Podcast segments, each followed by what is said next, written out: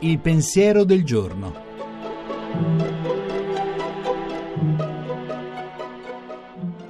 In studio Monica Mondo, giornalista, autore tv. Dio non turba mai la gioia dei suoi figli, se non per prepararne una più certa e più grande. Questa celebre citazione dai promessi sposi allarga l'orizzonte su tutte le nostre paure, sui problemi irrisolti, sulle preoccupazioni piccole o grandissime che proprio al mattino turbano il nostro ingresso nel mondo e che di solito, non sapendo con chi prendercela, attribuiamo a Dio.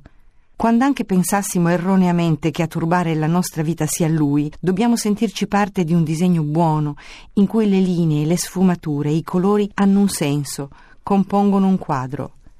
Per vederlo bene occorre una distanza, non spaziale in questo caso, ma temporale.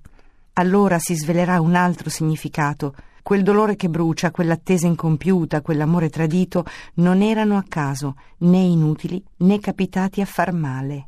Quanto ci hanno resi più forti, quanto hanno approfondito lo sguardo, quanto hanno aiutato a distinguere, a conoscere, a scegliere, Dio apparecchia gioie più certe e più grandi, non nell'aldilà.